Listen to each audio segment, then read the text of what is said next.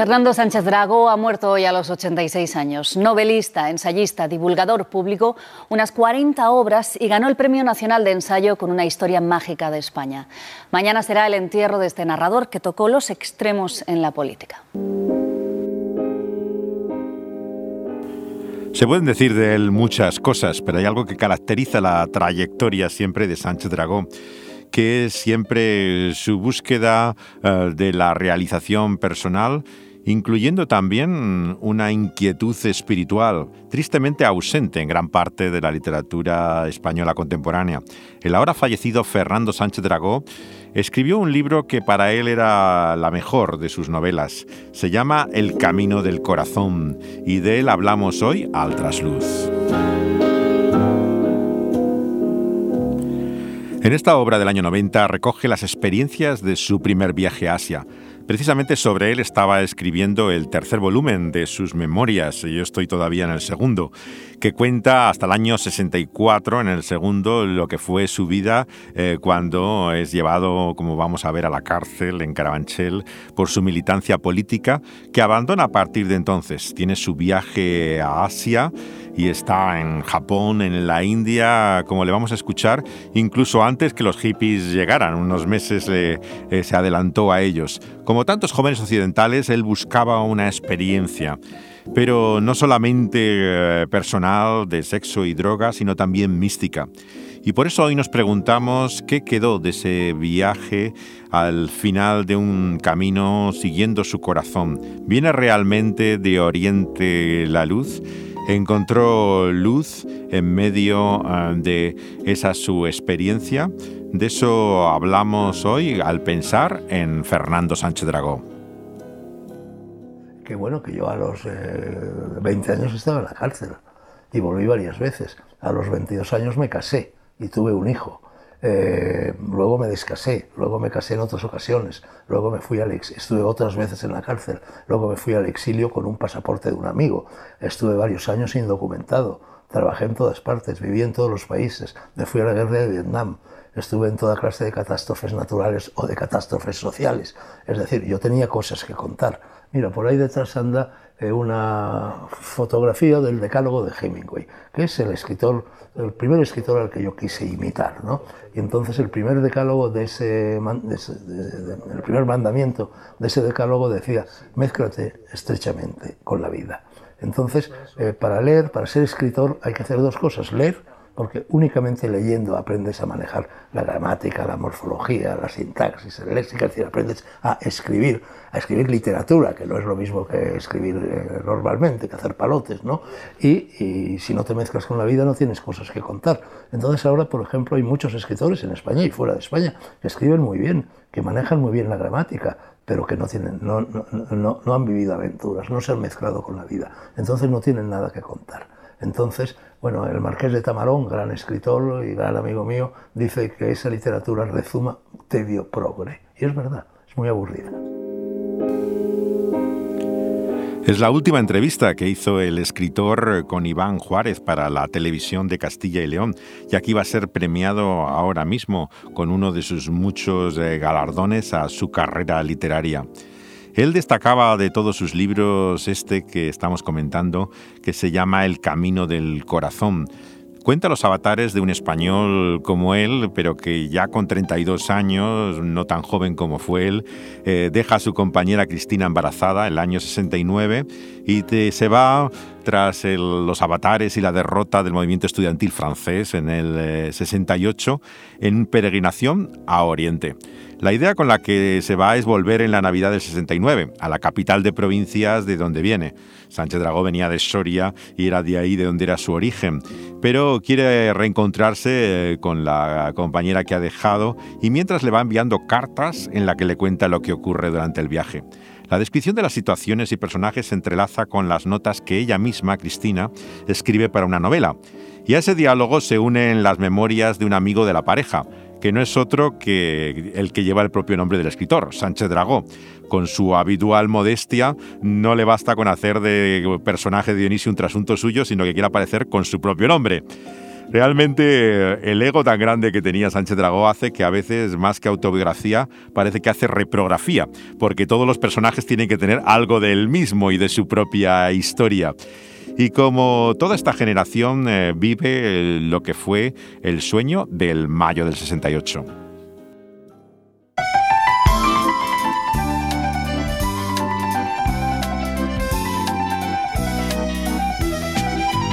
Aquel año mayo duró 12 meses, tú y yo acabábamos de nacer.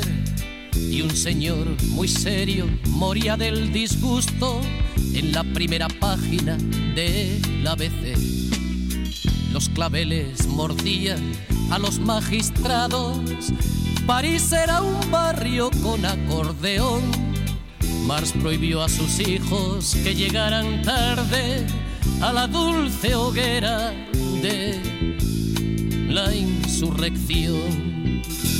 La poesía salió a la calle, reconocimos nuestros rostros, supimos que todo es posible en 1968.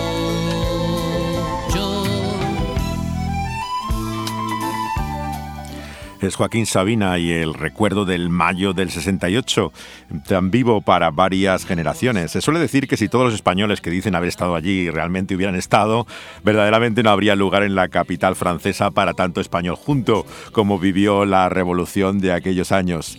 Quien sí queremos que estuvo fue sin duda también, claro, porque estaba en el exilio eh, Sánchez Dragó. Él eh, realmente ha vivido un periplo y un viaje por todo el panorama, no solamente político, ¿no? sino ideológico eh, de lo que fue la segunda parte del siglo XX incluso de principios eh, de este siglo.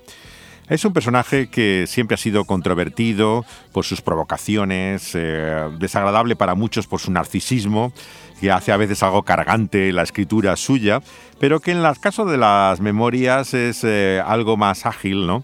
Y también en el libro que estamos hablando, que se puede leer con facilidad, El Camino del Corazón. Abundan los vulgarismos en este libro, hay un habla coloquial, algo inverosímil que refleja siempre los intereses del autor, pero eh, sobre todo hay mucho del mismo. Cuando lo relacionamos además con el libro de memorias que estoy ahora leyendo, ves hasta qué punto sigue verdaderamente su biografía. Él eh, es hijo de un padre asesinado por el ejército franquista, pero él no lo descubre hasta una edad avanzada. O sea, su madre, que se había vuelto a casar y que estaba en Soria, eh, creía que había muerto en uno de esos terribles paseos que hacía el Madrid eh, republicano, que también se daban en otras partes de España y que había caído por víctimas ni mucho menos del ejército franquista, sino de sus contrincantes. Pero mm, eh, cuenta que en, sus entrevistas que recientemente, no hace mucho tiempo, eh, descubrió por medio de alguien que se acercó a él en la Feria del Libro de Madrid, que dice que había estado su abuelo con su padre en la prisión. Y ah, cuando vio que los datos coincidían, empezó a investigar y ni más ni menos que había quedado su cuerpo en una cuneta ejecutado por el ejército franquista al principio de la guerra. Eh, él, eh, que entonces ya estaba comprometido con lo que hoy llamamos eh, la derecha, claro, se ve metido en este caso en un fenómeno como es la búsqueda de la memoria histórica de su padre, siendo víctima precisamente de ello y teniendo el apellido tan molesto para los defensores de la memoria histórica que es Sánchez Dragón, que hoy en día milita, va en los últimos tiempos en el partido de Vox, ¿no? por lo cual, digamos, era como una extraña paradoja, el partido más opuesto a la memoria histórica histórica y sin embargo eh, el escritor que mismo, su mismo padre era víctima también de lo que, de lo que se intenta descubrir y revelar por medio de ella. Él estudió filosofía y letras en la Universidad Complutense de Madrid eh, y entonces funda, estando en la propia universidad estudiante, una revista de poesía. Era profesor de historia, literatura y lengua, luego en muchas universidades ¿no? Eh, eh, en todo el mundo. Incluso en Japón, que conoció ya en los años 60 y en la última etapa estuvo también en la Universidad de Kioto, donde conoce a su eh, tercera esposa, con la que estaba mucho tiempo eh, casado, que no era la, era la tercera legal, pero como luego le van a escuchar, fue una de las, sus muchas parejas. De hecho, vivía en un triángulo amoroso. Realmente compartía a una joven estudiante que conoce, que tiene veintipocos años, juntamente con una periodista de 30 años de Cataluña, con su mujer japonesa, con la que además tiene un hijo que tiene ahora 10 años, que tiene evidentemente rasgos orientales. Y en este triángulo extraño, como todo el mundo de Sánchez Dragó, vivía él eh, mucho antes de que inventaran los millennials esto del poliamor. Eh, algo, la realidad de, una forma totalmente contraria a las convenciones. La música que eh, escuchamos ahora es de uno de sus programas de libros. Él presentó todos los programas realmente de literatura que hubo en televisión española. Es donde él se hizo un rostro conocido y se convierte en una figura de, referencia. Eh, es para mi generación el hombre que te abría realmente eh, los ojos a la realidad de literatura contemporánea que se estaba haciendo en nuestro país, en España. Su pasión personal eh, fue Hemingway, eh, como lo fue también en mi caso, en mi adolescencia. A mí me interesó mucho de, de las clases de literatura que había en el colegio, de, eran biografías de escritores, y el único que tenía una biografía interesante era Hemingway, porque todos los demás no habían hecho más que sentarse en una mesa y escribir. Pero este hombre había vivido en todo el mundo, había estado en las guerras, había tenido relaciones con todo tipo de mujeres, era un personaje interesante, y ese era el modelo de Drago. Él tenía esta verborrea natural y un cierto exhibicionismo que lo llevó siempre al terreno de la provocación, particularmente en el sexo desde una edad bastante joven. Él vemos que pasa por todos los sitios comunes de la contracultura de finales de los 60. Pasa de la militancia comunista que le lleva a la cárcel de Carabanchel a un interés por las drogas y por la espiritualidad oriental hasta acabar finalmente aburrido de la izquierda. Esta es su trayectoria también en lo que a él aborrecía llamar ideológico, porque no creía en las ideologías, solamente pensaba eh, que se podían y se debían tener ideas, pero no ideologías. Nosotros, y cuando digo nosotros, digo personas como Ramón Tamames, como Enrique Mújica, como Dionisio de eh, como eh, Javier Pradera, como Gabriel Orriaga, eh, no estábamos en el partido, no éramos comunistas, estábamos en el Partido Comunista, que es cosa bien distinta. No es lo mismo ser un borracho que estar borracho. Entonces, en aquel momento nos oponíamos al régimen de Franco y no había ninguna plataforma, ninguna rampa de lanzamiento, digamos, para hacer eso, más que la de los comunistas. Es más, fundamos nosotros el Partido Comunista. Apareció Jorge Semprún, que luego fue ministro de Cultura con uno de los gobiernos de Felipe González, ¿eh? ¿Eh? y nos engatusó a estas personas que te he citado. Teníamos 18, 19 añitos nos metimos en el Partido Comunista, pero era no meterse en ninguna parte, no te no había carné, no había cuotas, no había nada, hacíamos lo que nos daba la gana, éramos cuatro amigos que nos reuníamos en una taberna alrededor de una botella de vino y que conspirábamos contra el régimen, y de repente, bueno, hubo un gran motín universitario contra el régimen de Franco, acabamos en la cárcel y se puso en marcha un proceso regeneracionista eh, que poco a poco condujo a la eh, Constitución en 1978, 20 años después. Tú fíjate que cuando estábamos en la cárcel nosotros, lo que decíamos estando allí, estábamos todos convencidos de que Franco no llegaba a la Nochebuena. Esto lo decíamos en febrero de 1956. Duró 20 años más, ¿no? Papá, cuéntame otra vez ese cuento tan bonito de gendarmes y fascistas y estudiantes con flequillo y dulce guerrilla urbana en pantalones de campana y canciones de los Rolling y niñas en minifalda. Papá, cuéntame otra vez todo lo que os divertisteis, estropeando la vejez a oxidados dictadores y cómo cantaste al vent y ocupasteis la Sorbona en aquel mayo francés en los días de vino y rosas. Papá, cuéntame otra vez esa historia tan bonita de aquel guerrillero loco que mataron en Bolivia y cuyo fusil ya nadie se atrevió a tomar de nuevo. Y como desde aquel día todo parece más feo Papá, cuéntame otra vez que tras tanta barricada y tras tanto puño en alto y tanta sangre derramada, al final de la partida no pudisteis hacer nada y bajo los adoquines no había arena de playa. Fue muy dura la derrota, todo lo que se soñaba se pudrió en los rincones, se cubrió de telarañas. Y ya nadie canta al vent, ya no hay locos, ya no hay parias, pero tiene que llover, aún sigue sucia la plaza.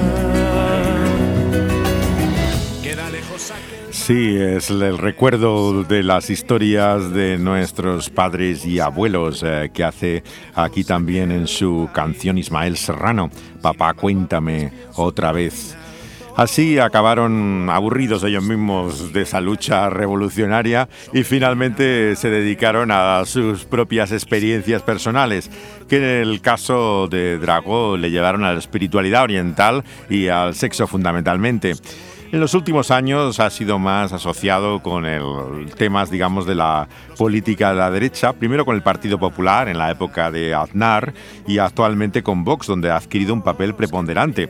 Él estaba en la fundación eh, de pensamiento del partido, eh, escribió el libro junto a Bascal, más conocido de él, y hacía también de portavoz en los actos de esta formación eh, en España. Como tantos partidos neoliberales, es una curiosa mezcla, ¿no? Por un lado, las causas libertinas que defendía Dragó va unida por la militancia espiritual, religiosa de los cristianos que lo apoyan por su defensa de la vida y la familia. Y luego no nos engañemos, hay todo tipo de oportunistas, sinvergüenzas, cantamañanas que se apuntan al nuevo partido y que desde luego no les interesa ninguna de las dos cosas. Y que de ello hay mucho también en todas estas nuevas formaciones. Eh, Drago, como van a escuchar ahora, tampoco se hacía grandes ilusiones de las expectativas de la política. Y luego, por otra parte, a mí no se me puede adscribir a ninguna ideología, por una razón muy sencilla, porque yo no tengo ideología. Es más, detesto todas las ideologías. Las ideologías son lo contrario de las ideas. Hay que tener ideas. Las ideas son fruto de la reflexión, del pensamiento, de la cultura, ¿eh? pero las ideologías son como mariposas ¿eh? que se clavan con un eh, alfiler en un cartón y que se quedan allí disecadas para siempre. El ideólogo no piensa, piensa el que tiene ideas. Quien tiene ideas no tiene jamás ideología. Uno, la ideología dicho sea entre comillas, va cambiando a lo largo de la vida. A los 20 años, a los 30, a los 40, a los 50, de la misma manera que tienes canas, tienes arrugas, cambia la expresión de tu rostro, va cambiando todo, eso es lo normal. Pero yo no tengo ideología alguna y yo no tengo afinidad con ningún partido. Yo no me gustan los partidos. Este era el discurso contradictorio del último dragón en su última entrevista, por el cual podía haber estado detrás de la moción de censura de Tamames y al mismo tiempo decir que no le interesaba nada eh, lo que se lograba por medio de ella. Era como Guillermo, su gran ídolo. Eh, la música que estamos escuchando es eh, la sintonía que acompañaba la serie británica que en los años 70 se hizo de su personaje favorito. Drago vivía también como Sabater y otros en el mundo de la infancia. De hecho, mucha gente se sorprende, pues en los listados de películas favoritas habla siempre de películas del oeste, en vez de películas japonesas o otras cosas que dirías que tienen más que ver con él, ¿no? Pero es que él vivía en ese mundo infantil y su ídolo era claramente Guillermo. Guillermo es un personaje de la literatura británica eh, muy temprano del siglo XX. En los años 20 se desarrollan sus libros que se siguen reeditando y actualizando incluso sus ilustraciones, pero es el modelo total del personaje eh, realmente anárquico en grado sumo, alguien eh, verdaderamente inteligente en sus comentarios y profundamente irónico, siempre con un sentido del humor eh, muy británico que le fascinaba particularmente a, a Drago. hasta esa última entrevista muestra los antiguos ejemplares de los libros que circulaban desde antes de la guerra y durante ella y donde él leyó las aventuras de Guillermo. Tú sabes que en Soria, cuando yo tenía 14 mm, añitos, me quisieron procesar por calvinista. a los 14 años en Soria. ¿Sabes por 14 años? Imagínate, yo ni sabía quién era Calvino. Bueno, sí, a lo mejor lo sabía vagamente. ¿eh? Pues porque estaba jugando con mis amigos en la dehesa, en la, en la capilla de la Soledad, y se puso a llover. Y nos pusimos a jugar en el porche que estaba cubierto para resguardarnos de la lluvia. Y hombre, hacíamos algo de ruido, algo de barullo. Y salió un sacristán enfurecido y nos quiso echar. Y yo me planté dije, no, usted no tiene ningún derecho, esto es un espacio público, yo estoy aquí jugando, no me meto con nadie, no hago daño a nadie, no me voy. Y llamó a los municipales. Y los municipales se me llevaron allí a la comisaría, eh, en fin, al lado de la dehesa, al otro lado de la dehesa, eh, y ocho días después eh, se recibe en mi casa, ahí en el collado, encima de las Heras, una notificación que se me quería abrir un proceso de, de faltas por calvinista. está contado en, uno de mis, en mi primer libro de memorias, es asombroso, ¿no? Porque Dragó se declaraba admirador de Jesús, pero enemigo de Roma. Tenía muy poco de católico, aunque flirteaba con ese ambiente claro en las formaciones de derecha en la que estuvo, y fue un conocido militante contra el aborto. Una de las cosas curiosas de él es que fue el portavoz de varios actos de prohibida, aunque era conocido por todos que tenía muy poco realmente de, de parroquia y del ambiente católico. Él era un personaje único en muchos sentidos, ¿no? Y también lo es su trayectoria espiritual, que le lleva desde su muy temprana juventud a la India. Soy el primer hippie que llega a Kathmandú. Yo llegué a Kathmandú, yo era hippie. Llegué a, es el momento de mi vida. Me sigo sintiendo hippie. ¿eh? Y yo llegué a Kathmandú antes de que llegaran los hippies. Por los pelos. Seis meses antes. ¿eh? Seis meses después llegaron.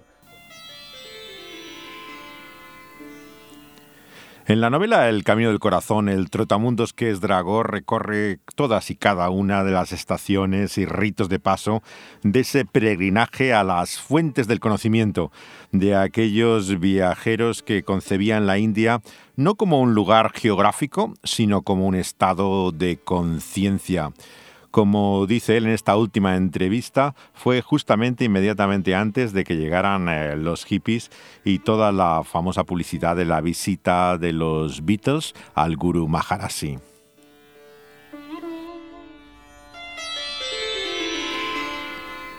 Las andanzas del protagonista, llamado Dionisio, parecen a veces una copia exacta de las de Dragó. De ahí viene la confusión incluso de la acusación que muchos han hecho a raíz de su muerte de pederastia, eh, que es una cita del personaje de la novela, no de él hablando en una entrevista o declarando nada acerca de sus prácticas sexuales.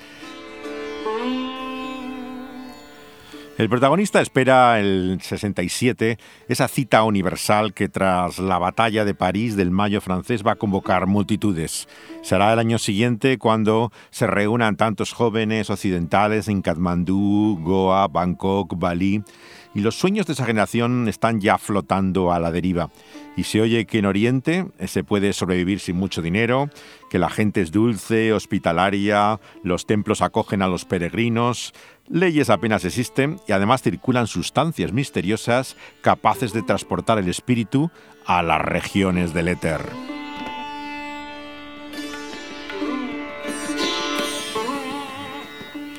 A partir de conocer al último gran pueblo de la especie humana, como le llama Dionisio a los habitantes de la India, reniega de esa fe materialista y la filosofía occidental que de tres siglos a esta parte ha nacido, vive y muere de la duda ya poco le importa y olvidados los interrogantes, el protagonista se sumerge en ese baño purificador de otras aguas.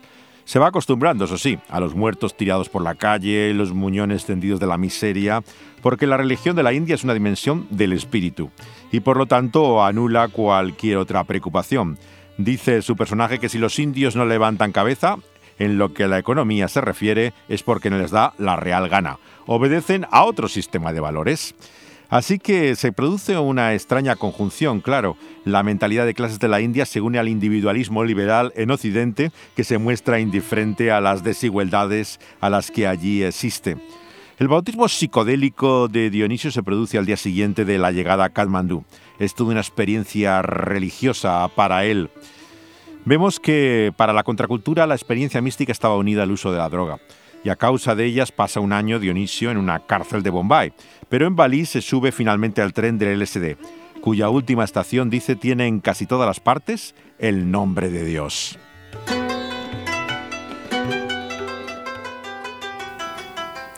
¿Viene de Oriente la luz? Para Dragón no queda lugar a dudas, pero Ex Oriente Luz, que era el lema latino antiguo, hacía una alusión a los tesoros espirituales que la luz de Cristo da al mundo. No se trata de la salvación, sino del conocimiento que viene de técnicas de meditación. Son las que te ayudan a sentirte a gusto contigo mismo. En esa visión que tanto fascina a Occidente, de Oriente ya no hay bien ni mal, todo es ilusión. El mundo no existe, se trata de un espejismo. Dejadlo en paz tal y como en cada momento de la historia y en cada punto de la geografía se os presenta. Dice el personaje de Dragó que cada pueblo busque y encuentre la solución a sus problemas, dentro de su alma y entre sus raíces. Eso es creer para ellos. Para Dragó el camino del conocimiento no es otro que el del corazón, y aquí alude a la sabiduría sufí, que también descubre por medio de un maestro la búsqueda obsesiva de esa verdad oculta tras las apariencias, por lo que, como con la filosofía oriental se dice, tras el velo del maya o de la ilusión, se penetra en esa unidad final de todas las cosas. En realidad, su viaje de la diversidad a la unidad eh, consiste en ese camino oriental a la iluminación, que encuentre la unidad en el fondo de uno mismo. Dionisio lo intenta con hongos alucinógenos en Balí y emerge como un hombre nuevo preparado para volverse a casa y reencontrarse ya con Cristina. Ese viaje, sin embargo, va acompañado de grandes choques y algunos momentos también conmovedores. Por ejemplo, Dionisio sentado en el suelo, con las piernas en posición de loto, dirigiéndose a Krishna con palabras del Bhagavad Gita, diciendo, dime quién eres tú, que tan aterradoramente te presentas y lo que se ve es en el espejo, descubriendo en su rostro a la muerte, jadeando, con la cara descompuesta de angustia. Aquí vemos algo realmente del lado oscuro también de esa búsqueda espiritual, de cómo lo que se encuentra finalmente no responde al problema de la muerte, cómo sigue descubriendo la alienación dentro de sí mismo y cómo finalmente está lejos de haber hallado una vida en la cual no tenga nada que arrepentirse. Esto es de lo que se arrepiente de Lago en su última entrevista. Hombre, me arrepiento, naturalmente que me arrepiento. Me arrepiento de muchas cosas. Hombre, por ejemplo, me arrepiento de haberme emparejado continuamente. Yo he tenido 11 relaciones conyugales, 11. Cuando digo relaciones conyugales, no son matrimonios pasados por la vicaría o por el ayuntamiento. Tres de ellos sí, los otros ocho no, pero son relaciones, vidas compartidas, economías compartidas, a veces hijos, etcétera, etcétera. A mí nunca me ha gustado emparejarme y sin embargo me he pasado la vida emparejándome. Es absurdo. Bueno, pues naturalmente que me arrepiento de haberme emparejado tantas veces a lo largo de mi vida. Yo he estado, yo me emparejé, bueno, tuve mi primera novia, pues lo típico, a los 18 años, y desde entonces he estado siempre emparejado, excepto cuando murió Franco. Cuando murió Franco, prodigio, yo volví del exilio y durante nueve mesecitos, no duró más, estuve sin pareja. Dragó admiraba a Jesús, pero la verdad que es Jesús la que nos libera no está sino en su persona. Él dice, yo soy el camino, la verdad y la vida. Jesús no es un Buda iluminado, como creía Dragó. Su enseñanza no trae una filosofía más, sino una revelación. No se trata de alcanzar una conciencia cósmica, sino de recibir la salvación que por su muerte y resurrección nos da la vida, librarnos del pecado y de la muerte. La esperanza cristiana no está, por lo tanto, en la reencarnación, sino en la resurrección, por medio de aquel que murió en nuestro lugar y que ha vencido la muerte, tenemos vida eterna. No es por lo tanto una huida del mundo, sino eh, realmente el recibir por medio de ese Cristo muerto y resucitado una nueva tierra, en la que finalmente, como dice el apóstol y el mensaje profético, morará la justicia.